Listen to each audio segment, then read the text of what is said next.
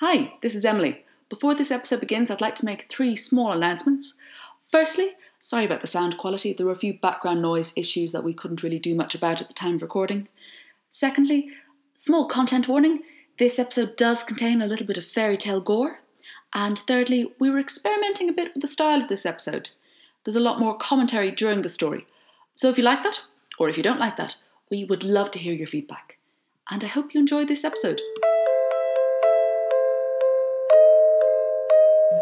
Hello, welcome to Sound from the Shadows, where we, the Shadow Girls, come around and start chatting and making sounds. My name is Emily Collins. My name's Orla Devlin. And I'm Grania Holmes Blumenthal. We also have one of my small dogs, Bunbury, is joining us. So if you hear me suddenly shout, "Get down, Bun!" It's because she's trying to eat something she shouldn't. Right. So today we are talking about resurrections. Ooh. Yeah. Yeah. And Orla, you've been doing some research on what is a resurrection. I have. So what just happened? Teacher Orla is going to give us a lecture. Well, kids, as you all know. No, so because I was researching it sort of like on Wikipedia and finding whatever articles I could about it. And there was a really interesting distinction made between a resurrection and raising the dead. So canonically, it's understood that a resurrection, it's someone dies and then they're brought back to life but also made immortal at the same time. Nice. So it kind of brings up the question, like, are they actually really alive if then they're immortal? And this would usually happen in the case of religious figures, good old Jesus Christ, JC in the house. And then in a lot of Greek mythology as well, a lot of people would have been deified sort of after their death. And you could think of it as, I don't know, sort of, what do you call it when you turn someone into a saint? Beatification, or is that something else? Canonization. Is it? Yeah, canonization, yeah. So it's kind of like, like turning someone into a god after they've died. And it's mostly in a spiritual sense. So it would be like their physical body wouldn't be included. It would be more about the soul and more abstract ideas. But then raising the dead is literally just someone dies, you do some funky magic on them, and they're back again. Necromancy! Yeah. And then there comes the thing of, like, is that zombies? Yeah! Like, vampires? Zombies and vampires, basically, isn't it? Because if they're made immortal... Yeah, I'd like God, I love zombie stories. Just saying before I forget, I love zombies. I think that's so cool. I've never got as into the zombies. Like, I know there's... With the whole zombie stories craze, like Pet Sematary and those kind of movies, I just think are incredible. Like, Walking Dead is fun and all, but I love, like, the reason why Pet Sematary is so interesting because it's very, like, the moral crisis of it. Like, can you bring your son back to life? And, like, is it your son? It's a zombie. Yeah, that's the thing. It's like if they're made immortal afterwards, then what's the fine line between, like, zombies and deities? I don't know. I mean, some people do call Catholicism the zombie version of Christianity because you eat blood and drink fresh. Yeah, exactly. Other way around. Yeah. You know, and sort of random lads with holes in their hands and feet. Yeah, and going like, oh, go on. If you don't believe me, put your finger in. Go on, just poke it. Just poke it, please. So yeah, that's the thing, like, so the resurrection would be abstract and physical, or not physical, more spiritual, and usually turned immortal afterwards, and then raising the dead is more temporary because they're going to die again anyway. Yeah, you know? There's a couple, you know, Jesus raising the dead.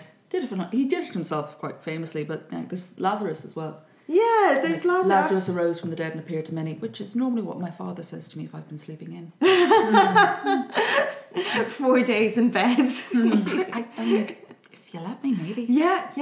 And it was, because I never knew this, but I was reading it again, and it's like, apparently after Jesus was resurrected, there were loads of other resurrections happening at the same time. Yeah, it's in somebody, I think it was in Matthew, I want to say. Plague of resurrections. Yeah, like literally after Jesus was ascended into heaven, and the apostles went up. I know Mary is meant to have done that. Yeah, but did she die, though? She ascended body and soul into heaven, which kind of sounds a bit like you're not alive anymore. Yeah, it does, doesn't it? But it brings that whole idea of, like, where did the body go? Up. Just up. up, yeah, into the clouds. It's that scene from the scene from Willy Wonka. It's like there's millions of tiny particles flowing through the sky right now, transporting you to the next area. I think she wants to get down. Do you want to hop down? Do you want to hop down, baby? I think she does, but she can't quite jump. She's too small. Oh no, she's too small. She's a small dog. Mm-hmm. That was fun for me. There's also in the like not part of the proper Bible the Infancy Gospels of Thomas, which they decided to kick out for some reason. Was that one of the Gospels, like when the sort of draft Gospels? Yeah, it's sort of like one of the like was it they had the council or something when they decided what was going to go into the Gospel. Yeah, and this was one of the ones that they decided not too sure about it. Mm-hmm. But in it, there's a load of resurrections, and it's I think it's quite interesting because it's an alternative look at Jesus, and Jesus is the temper tantrum throwing toddler. With divine powers. So he... Harry Potter. Yeah. Oh, God. Harry Potter and the divine toddler. So there's one story when he's playing in a puddle in a river, and he's like managed to gather all the water up into one little place because you know, little kids, they like playing with water. Mm. And then this other kid comes and like stomps through it, and infant Jesus is mighty pissed. Mm-hmm. Calls down a lightning bolt, and the child is smoked. Smote. And the kids. It's an irregular verb. Yeah. And the kid's parents hear about this. And so is he dead? Yeah, he's dead. Okay. He's dead. It's not a Disney story. Yeah, no. He's dead. He is dead. Then the child's parents are not too happy about this, and they go to Mary and Joseph to complain, saying, your son seems to have killed our son. So they're just wagging their fingers like, don't do that again. Jesus is quite cross at them, you know, giving out to them and telling tales, so he strikes them blind. What? Yeah. Oh, Jesus. Because they were giving out to him. What? Jesus, would you stop? I know. And then he's going around, and another little boy sort of pushes into him by accident, mm-hmm. and he causes him to wither away. And Mary sees this and goes, Jesus, now stop it. You're the Son of God. I'll tell your father about this. I'll tell both your fathers about this.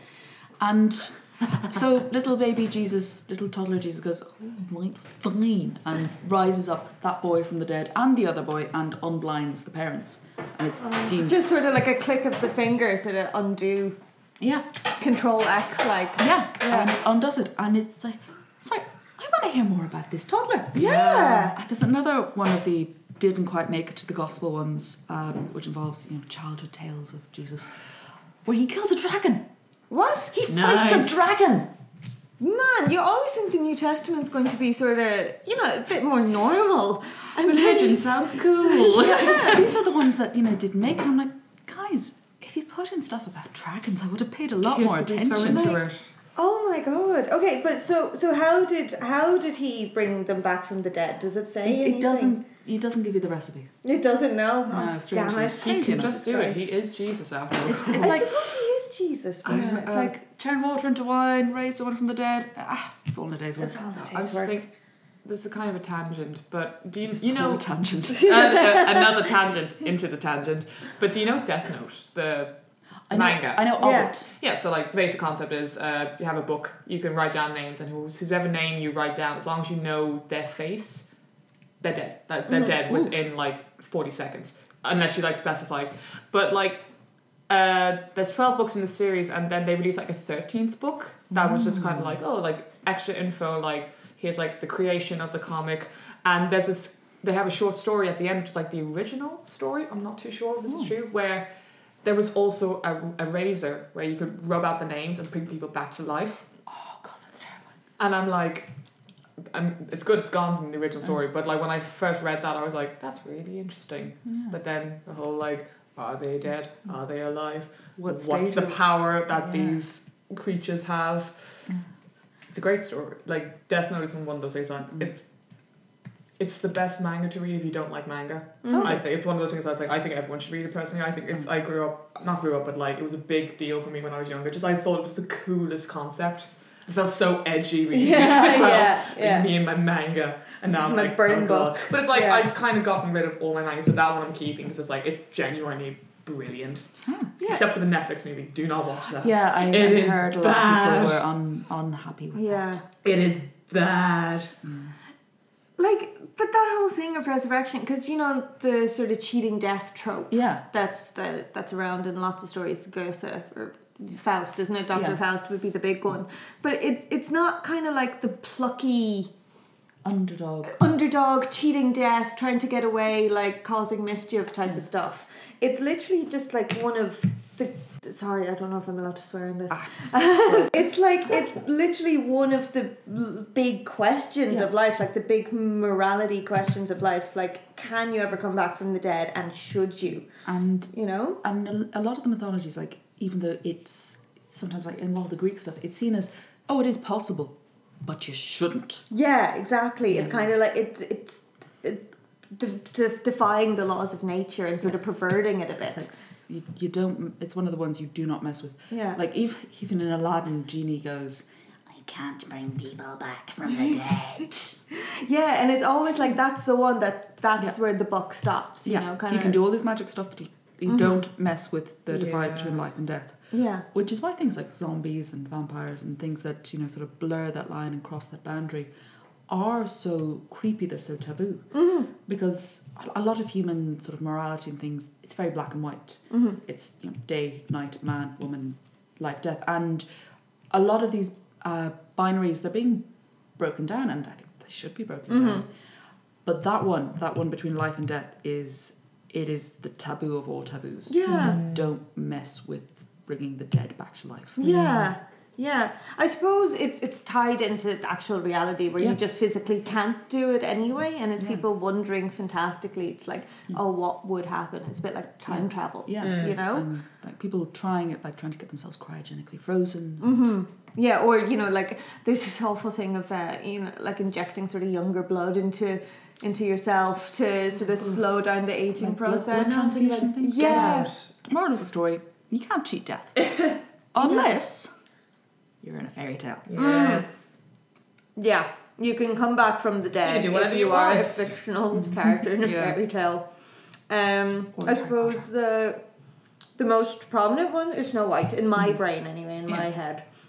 And again, we were talking about this before we were recording. It's like, is she even really dead? Because it's just the thing is stuck in her throat. The thing stuck in her throat. So it's more like... a physical barrier that's stopping her from just getting on with life in a way.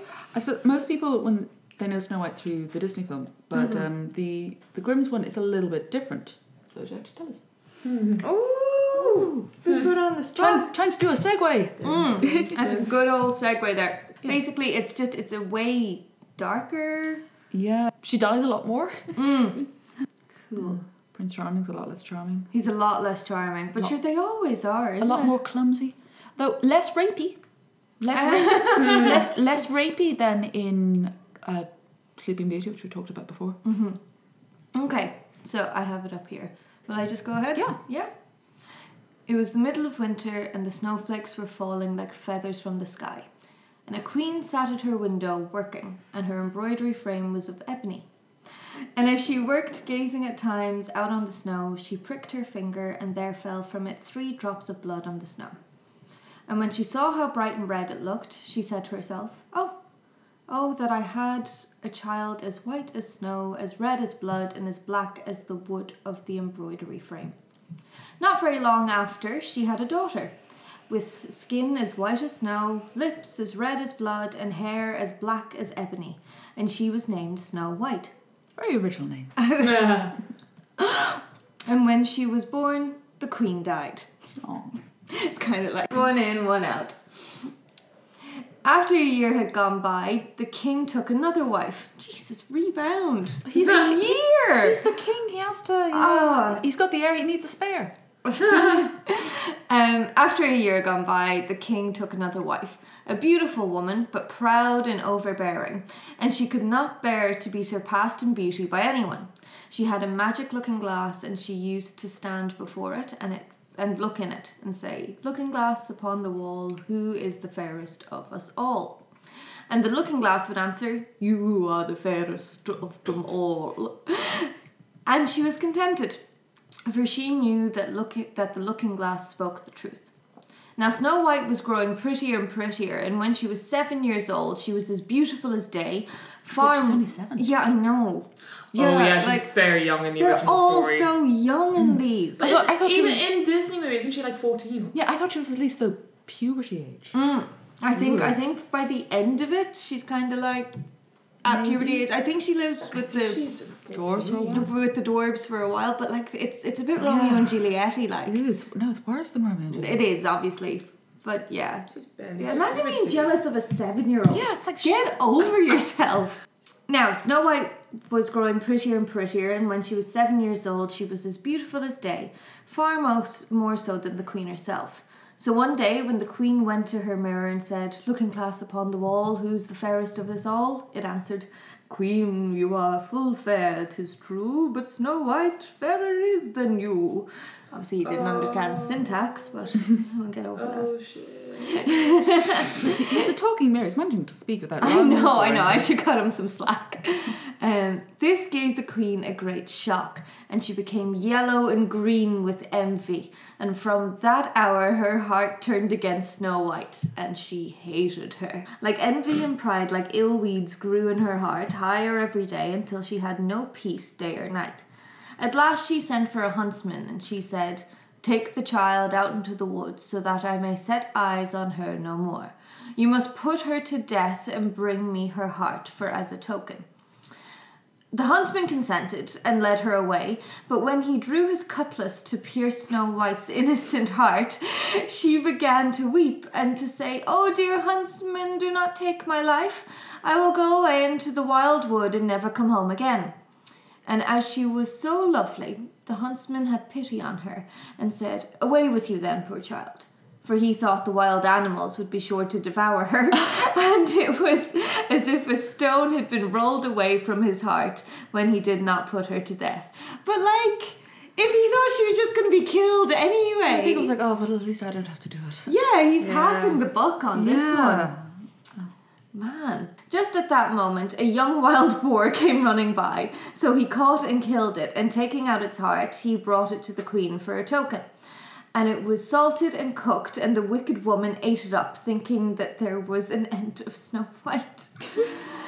This isn't mean for celebration. Let's eat her heart. Yeah, let's eat her heart. But that's the thing that I was talking about. It's like getting young blood injected back into you. It's like devouring the young to sort of fulfill your own vampires. Or isn't it Saturn's children as well? Oh yeah, he eats his children because he thinks one of his sons is going to kill him. It's this whole thing of like fearing the future and fearing your own mortality and next generation.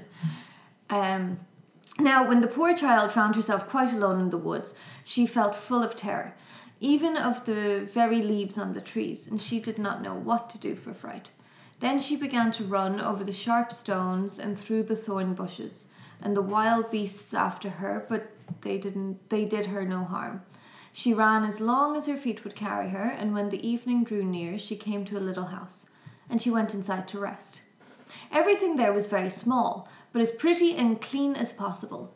There stood the little table ready laid and covered with a white cloth, and 7 little plates and 7 knives and forks and drinking cups. By the wall stood 7 little beds side by side, covered with the clean white quilts. Snow White, being very hungry and thirsty, ate from each plate a little porridge and bread, and drank out of each little cup a drop of wine. She's 7.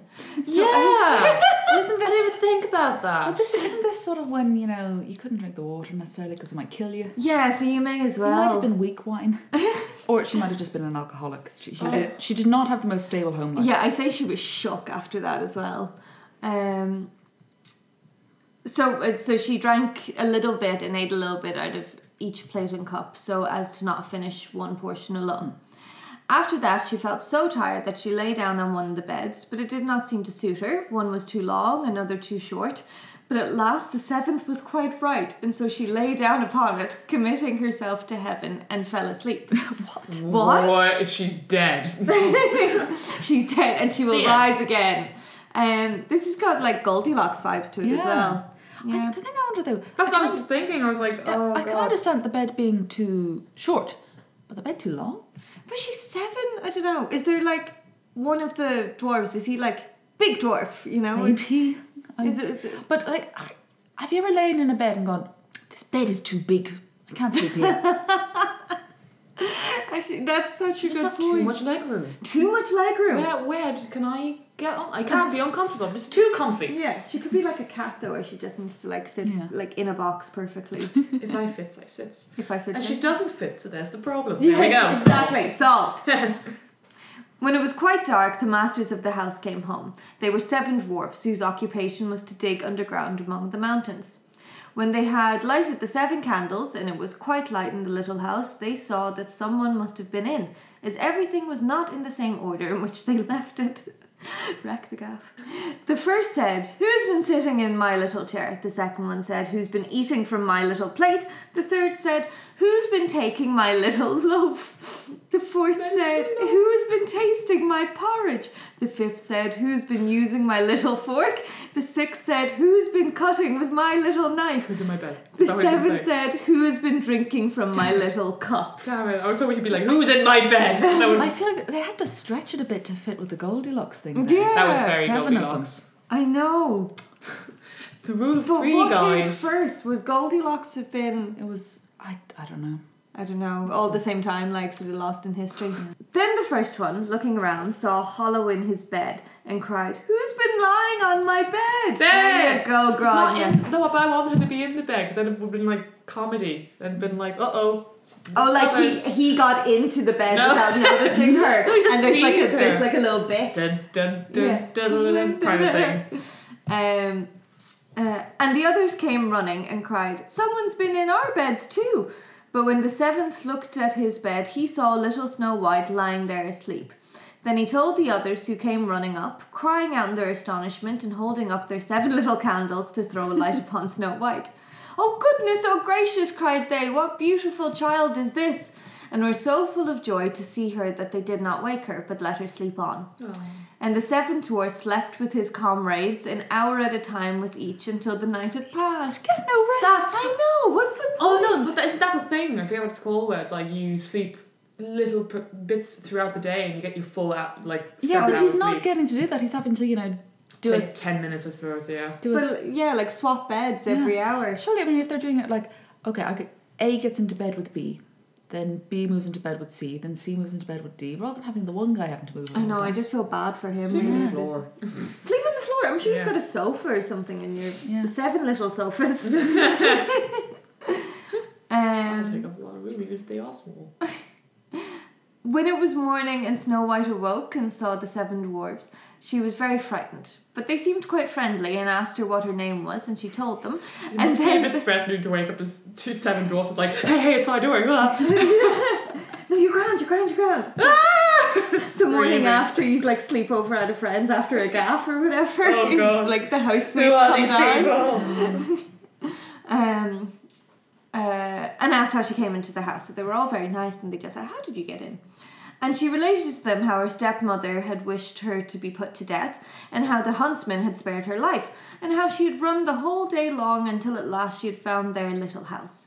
Then the dwarf said, "If you will keep our house for us, and cook and wash and make the beds and sew and knit, and keep everything tidy and clean, you may stay with us, and you shall lack nothing. If you be a proper woman and do all of our jobs. If you be our slave, you can stay here, basically. We won't pay you, but we'll put a roof over your head. Yeah, you can eat some of the food that you make, you know." Also, she's 7. She's 7! I wonder, but where's the dad in all this? Yeah, he seems to... It happens all the time in fairy tales. There's absentee fathers. Yeah, you know, it's like the mother has died, because, again, that's a trope. Yeah, from generic disease. Yeah, generic illness. And then, obviously, the evil stepmother just takes full control, and the dad's just like, grand. Oh, well. Yeah. What'd you do?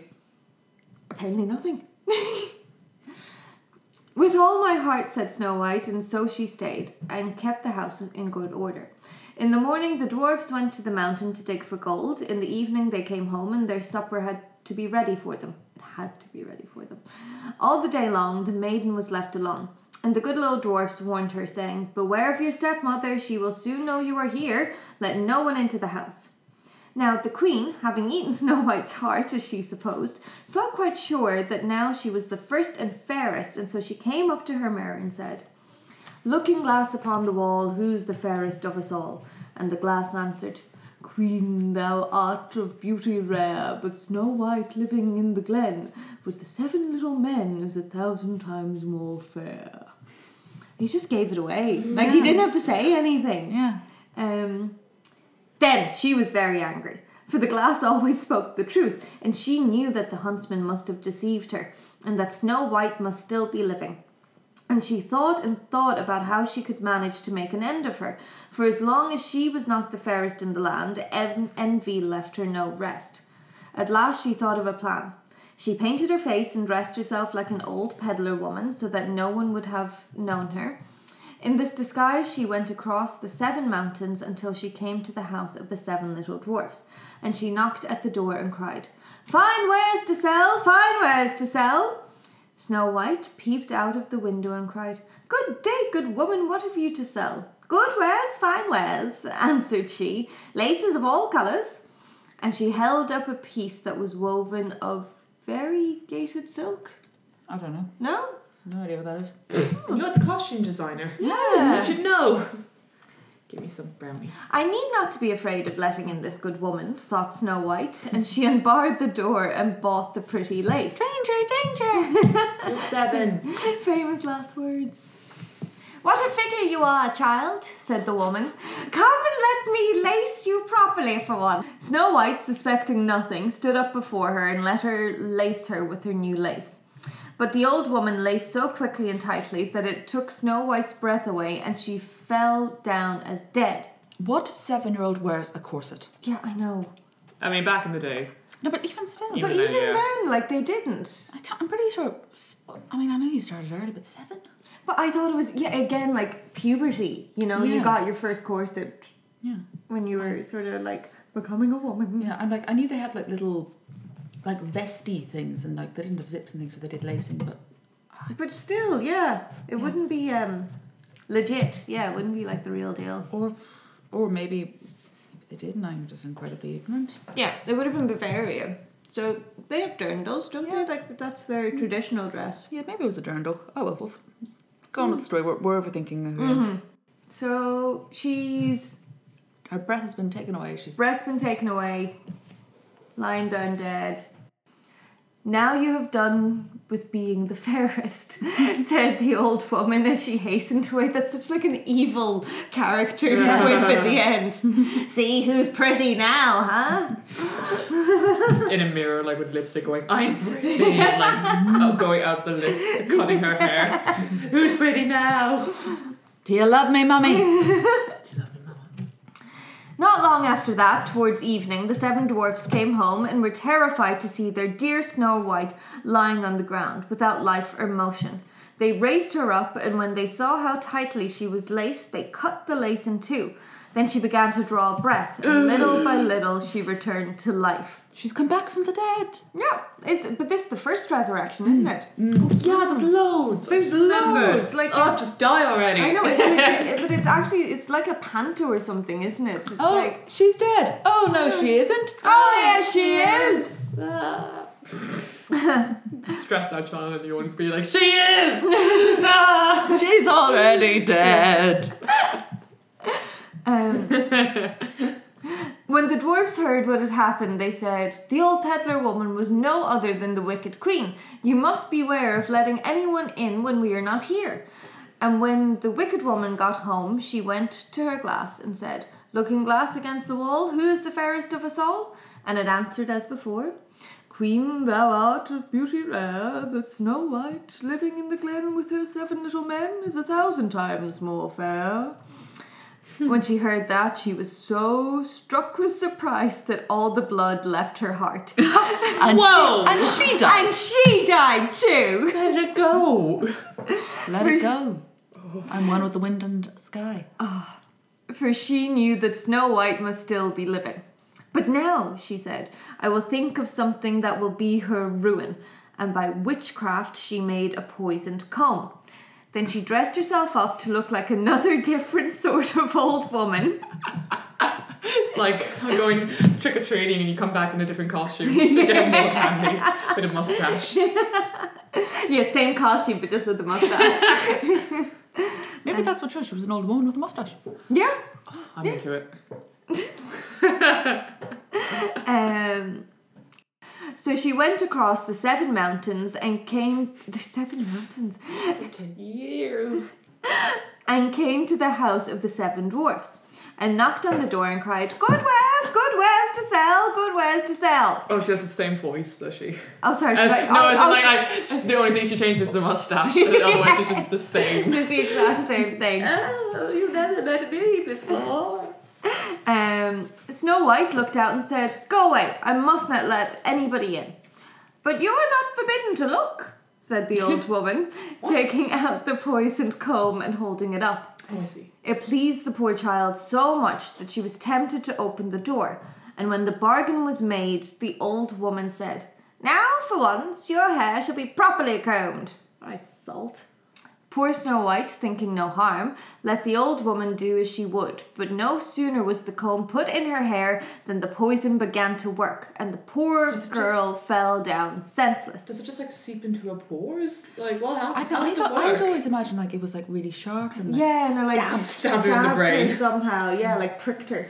You know? Oh, maybe. Yeah. Or maybe it's a magic comb.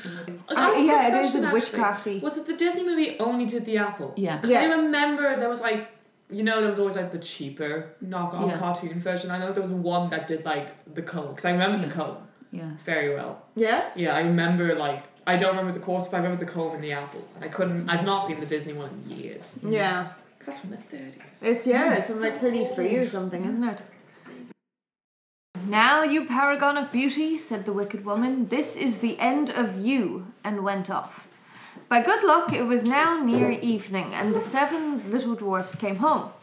When they saw Snow White lying on the ground as dead, they thought directly that it was the stepmother's doing, and looked about, found the poisoned comb, and no sooner had they drawn it out of her hair than Snow White came back to herself and related all the... Who are these dwarves? Are they Columbo or something? Yeah, they seem to be. They just seem to know what the crack is at all times. Stepmother, and it must be a comb this time. I suppose, if she's wearing the same clothes every day and they see something slightly different, then they're oh, well, that's not... Shouldn't be there. Take that out. Oh, that's too logical, Grania. But, sorry. Also, there's seven of them. If one of them couldn't figure it out... I suppose. There's one of them, because there's... What are their names again? Is one of them just Doctor? It's Disney gave them names. Yeah. That makes sense, yeah. Dopey. Yeah. It's not become problematic now, people. Yeah. They don't like the idea of dopey. Yeah. Grania has swapped dogs. She now has Mimi. Mimi looks so happy. Yes. So they'd drawn it out of her hair, and she came back to herself and related all that had passed. Then they warned her once more to be on her guard and never again to let anyone in at the door. And the queen went home and stood before the looking glass and said, Looking glass against the wall, who is the fairest of us all? And the looking glass answered, as before, Queen, thou art of beauty rare, but Snow White living in the glen with her seven little men is 1,000 times more fair. When she heard the looking glass speak thus, she trembled and shook with anger. Snow White shall die, she cried. This time. Third time's a charm. Though it should cost me my own life. Wait! What? What's the point then? I know. That's hatred though, isn't it? Yeah. Yeah. I will cut off my own nose despite your face. Your gorgeous face.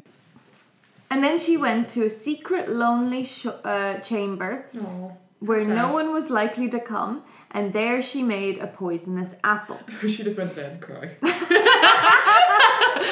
Into a lonely crate chamber to cry and nothing more. And drink Pinot Noir. I can relate. Yeah. It's me, I'm the queen. You are the queen. It was the poisonous apple, was beautiful to look upon, being white with red cheeks, so that anyone who should see it must long for it. But whoever ate even a little bit of it must die. When the apple was ready, she painted her face and clothed herself like a peasant woman and went across the seven mountains to where the seven dwarfs lived. Does she not have a kingdom to run? Well, I mean, maybe that's what the husband's doing. Maybe he's actually letting his wife do her womanly things. Yeah. Kings do court or whatever. So she went over the seven mountains and found the little house where the seven dwarfs lived. And when she knocked at the door, Snow White put her head out of the window and she said, "I dare not let anybody in. The seven dwarfs told me not to." Just don't go to the door or the window. Just pretend you're not there. Pretend like nobody's home. Oh, maybe there's seven of the dwarfs. Could one of them not take the day off? Look after her for a bit. I don't know. Bring her to the mine. Set up a daycare. I don't know if gold miners really had unions back then, or paid time off, or workers' rights. They're dwarves. They're dwarves. Oh, I should give her a new voice now that she's a peasant woman. No, okay, I just want to be the exact same, just really shit talking. Once again, like, what, a unibrow this time or something? Yeah, she's got a unibrow this time. So Snow White says, not a very good actress. "I dare not let anybody in. The seven dwarves told me not to." Alright, I can't remember what voice I said. Alright. "I can easily get rid of my apples elsewhere. There, I will give you one." "No," answered Snow White, "I dare not take anything." "Are you afraid of poison?" said the woman. "Yes." "Obviously." "Look here, I will cut the apple in two pieces. You shall have the red side, I will have the white one." For the apple was so cunningly made that all the poison was in the rosy half of it. Well, that's convenient, isn't it? Snow White longed for the beautiful apple, and as she saw the peasant woman eating a piece of it... What kind of seven-year-old is like, "I just want that apple"? Well, it's supposed to be for sugar. Yeah. And like, it was meant to be such a magical apple that anyone who saw it would want it. Oh, that's right. Oh my god, listen, Grania, keep up.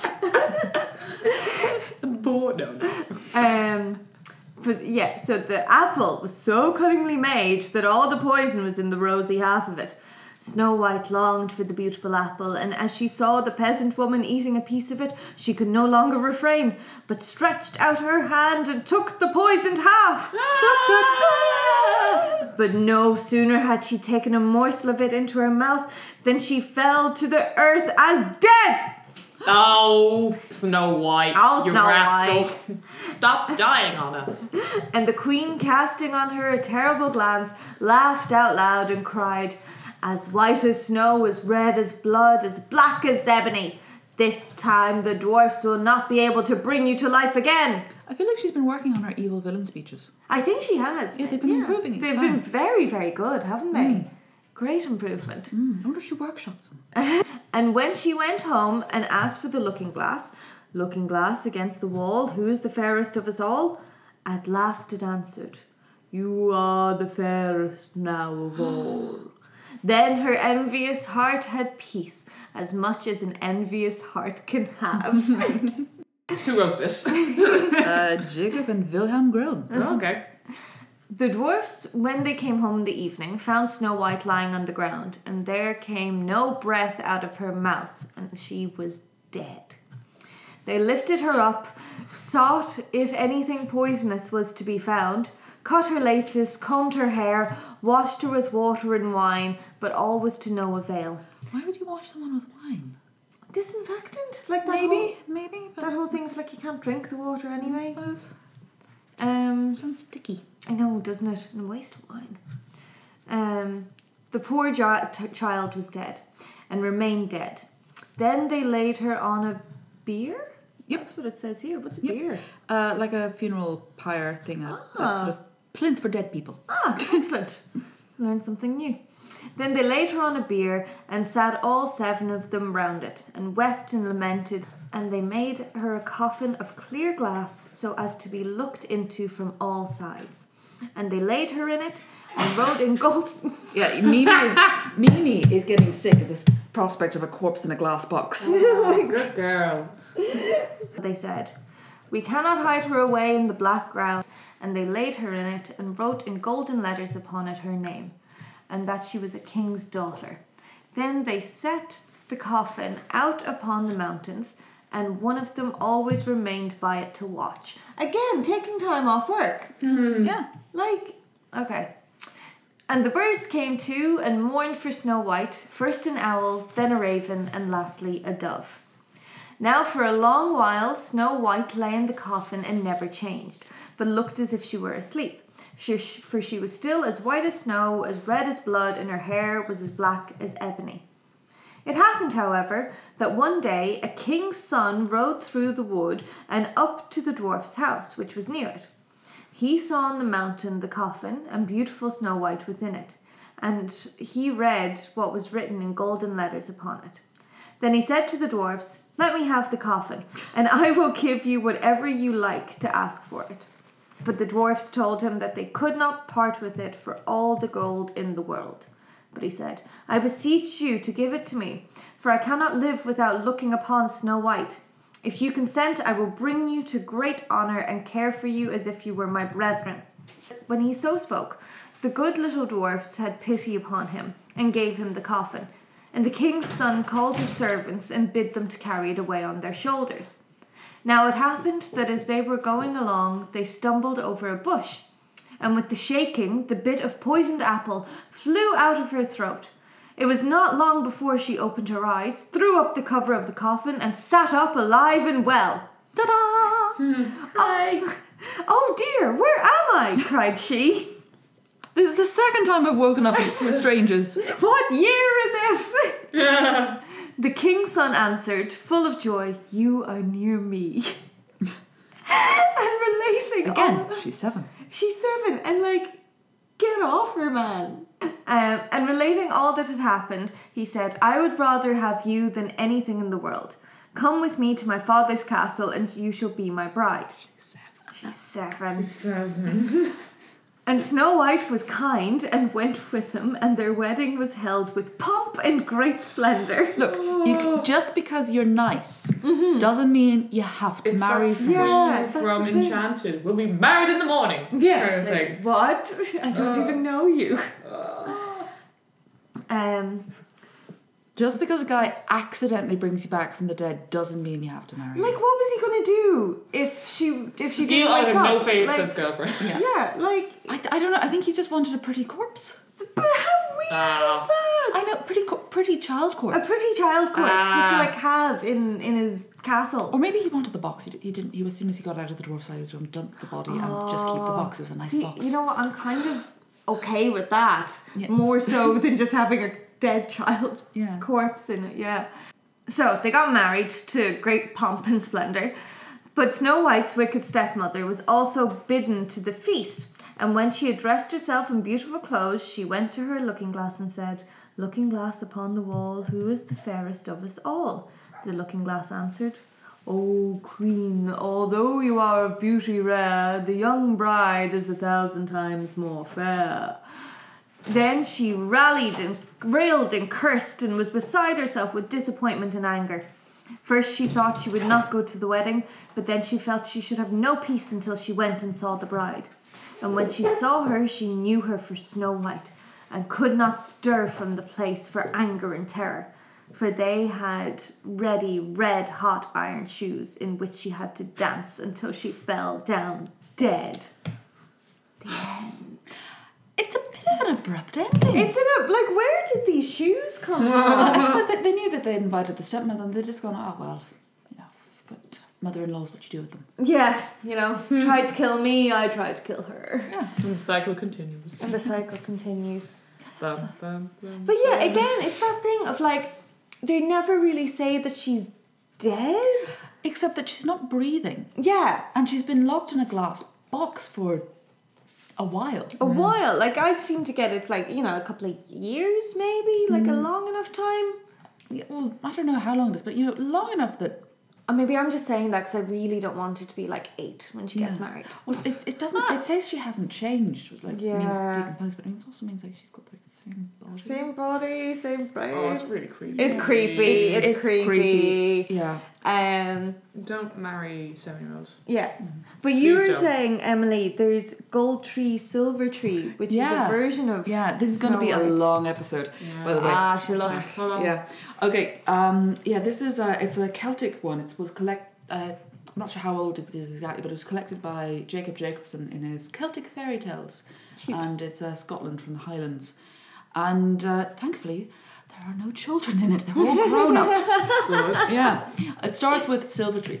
And Silver Tree is a beautiful queen. so beautiful that when she peers over a pool to admire her reflection, all the little fish swim up thinking there's a second moon in the sky. Oh, that's really cute. Sorry, it is quite cute. Really cute. Yeah. It's like, a moon. Then one day she's, you know, she has a daughter. Mm-hmm. And she thinks, well, my name's Silver Tree, so we'll call her Gold Tree, which is sweet but confusing. Yes. So time goes on. Gold Tree grows up, and one day Gold Tree and Silver Tree are walking through the woods, and Gold Tree spots a pool of water, leans over, does her usual thing of, oh, hello, fish, and the fish pop up, and she says, ah, me bonny wee trouties, have you ever seen a queen or a woman as beautiful as me? And most of the fish, they shake their little heads, and then one of the fish, who can talk, pipes up, actually, I have. She's standing right over there behind you. And Silver Tree turns around and sees it is her daughter, Gold Tree.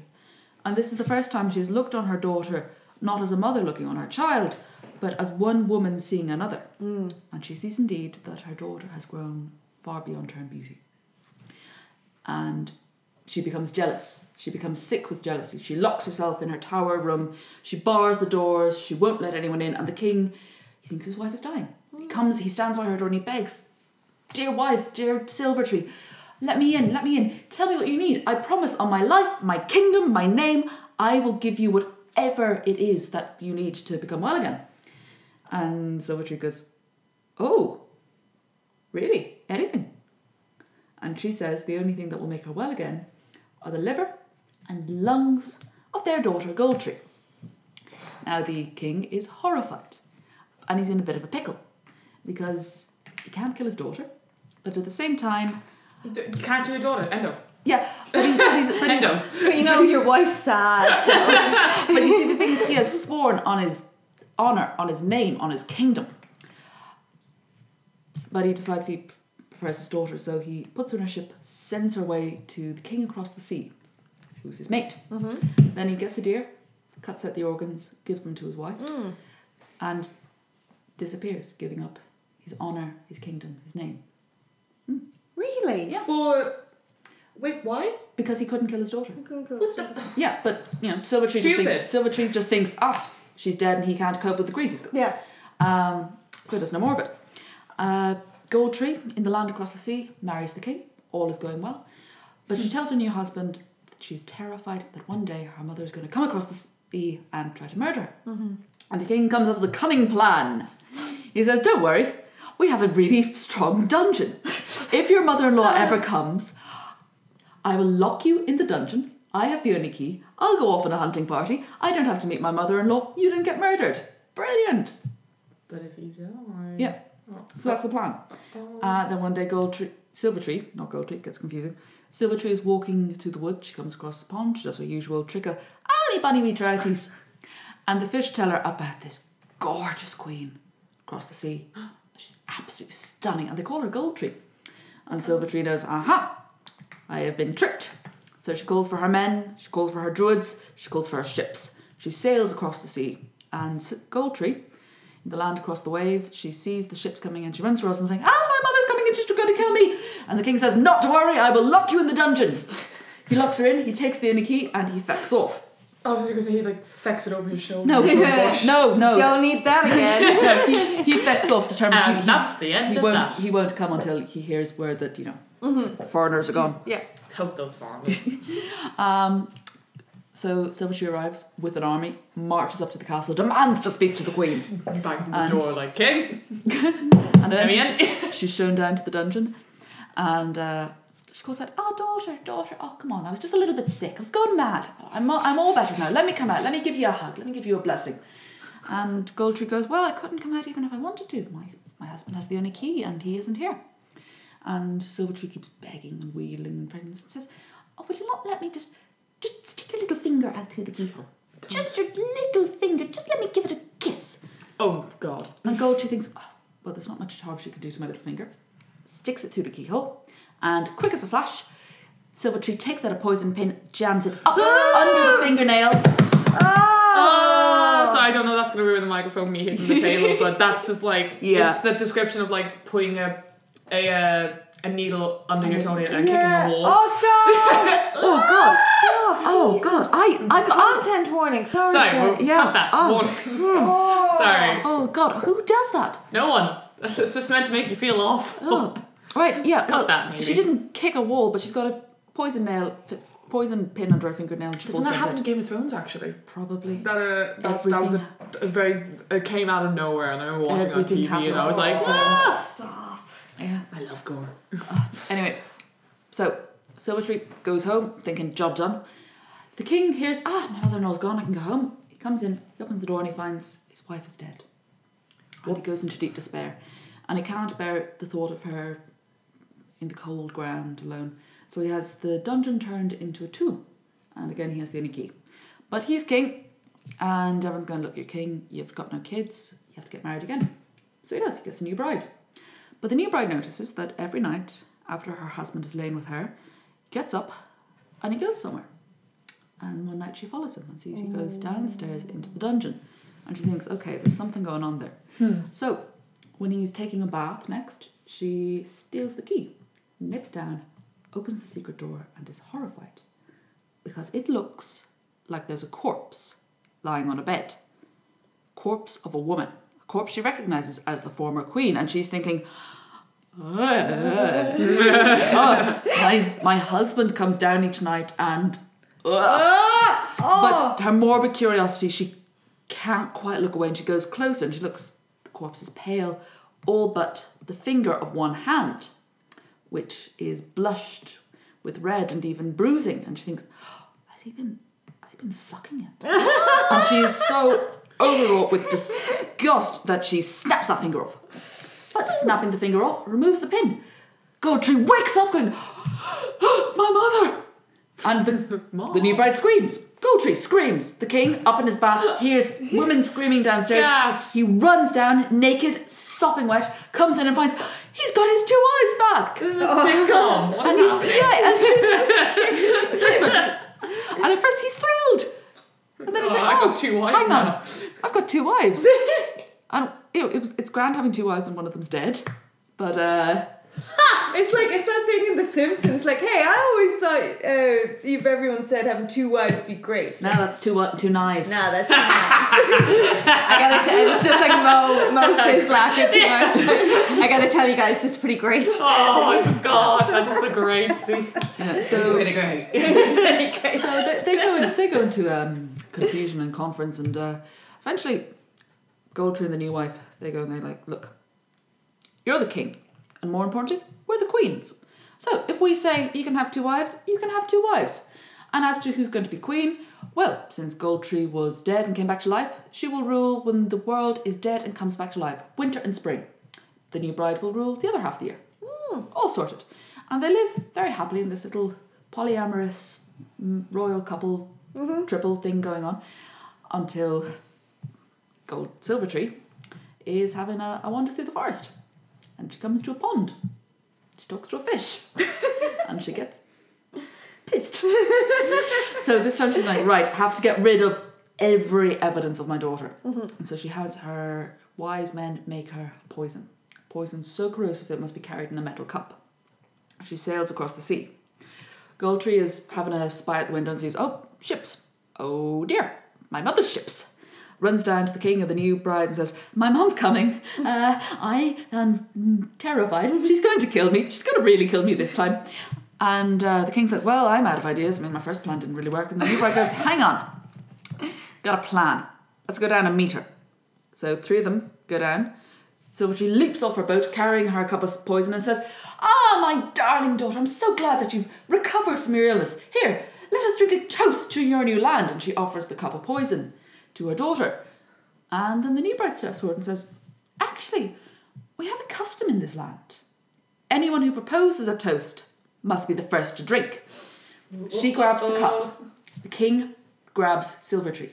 And they tip the poison down her throat. And she dissolves into nothing more than foam that is washed away by the sea and eaten by the fish. And Gold Tree, the new bride, and the king live quite happily. Quite happily in the little polyamorous. Yeah. The thing is, I was looking at it, and Jacobson, he had this little note at the end about, the story and how it comes from the Highlands, but how he didn't really believe that it came originally from Scotland, because this whole polyamory thing was some import from somewhere else. Couldn't be good. From somewhere down south. Yeah. Somewhere else. Yeah, all those Brits. Some foreigners. Yeah. Some foreigners came and... Did we ever specify where she moved to? Yeah, because it's the land across the sea. Yeah, so is that Ireland? I've always assumed it was Ireland. Or Denmark, possibly. Grania, would you go away? As in Scandinavia. Would you go? Not everything's in Denmark. Norway. Yeah, I like to think Ireland, but could it be? I'd say I would like to. Ireland makes more sense. Yeah. It's just like... I suppose it's not as far to travel. Actually, it's odd that they're giving it names Gold Tree and Silver Tree, but I was looking up translations and things. And Orla, do you know what your name means? My name means golden hair, isn't it? Lady of the golden hair. I thought it meant golden lady. Might mean golden hair. Oh, I think there's but yeah, no, because the original spelling of Orla is like ORFHLAITH. What? Yeah. How is that Orla? The FH is silent and the ITH is also silent. So I can pronounce it. ORFHLAITH. Or flight. So, yeah, and because the ore is obviously gold. But then I was talking to Noel, who's a Gaelgore, and he was like, the FHLAITH is hair? Yeah, gold hair. Yeah, lady of the, girl of the golden hair or whatever, yeah. Yeah.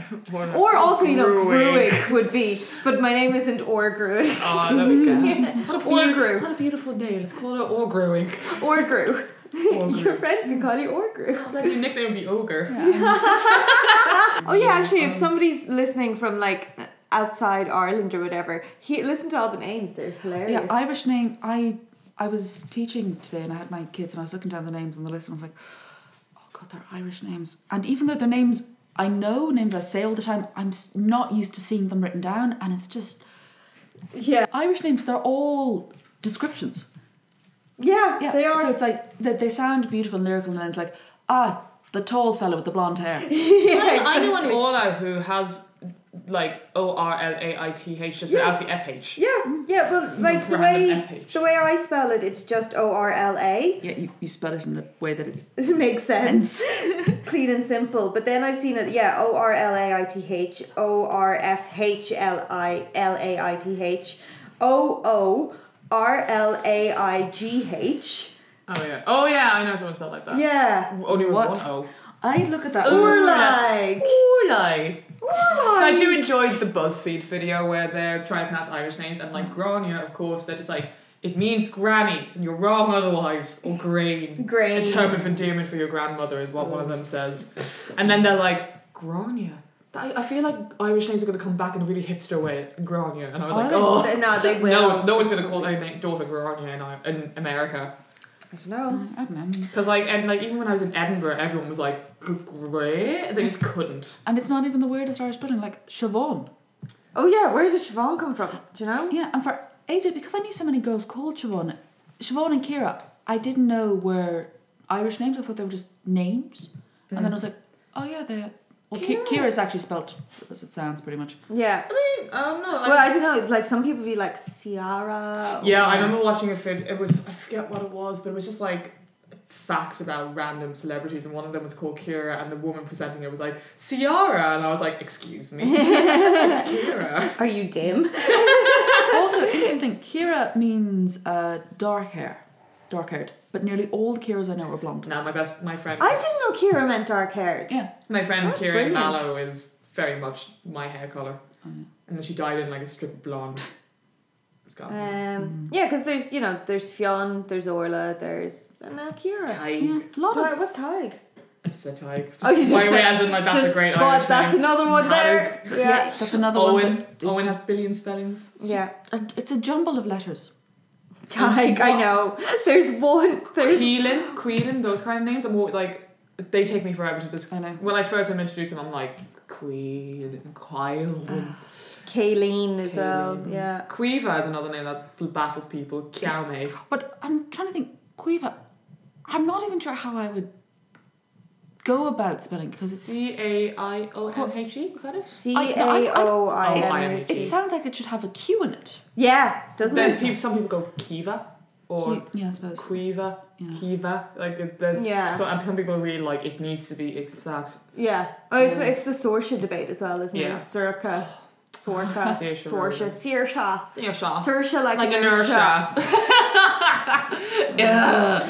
Do we like her? Do we hate her? I don't know anymore. Anyway, back to stories, right? Yeah, I'm thinking we might leave it there. We will resurrect on the next episode. Oh, two-parter! I'll prepare a story this time. Yeah. Two-parter! Oh, look, we've made the volume go crazy just there. So, until next time, I've been Emily. I will always be Orla. And I'm just Grania. Bye. Bye.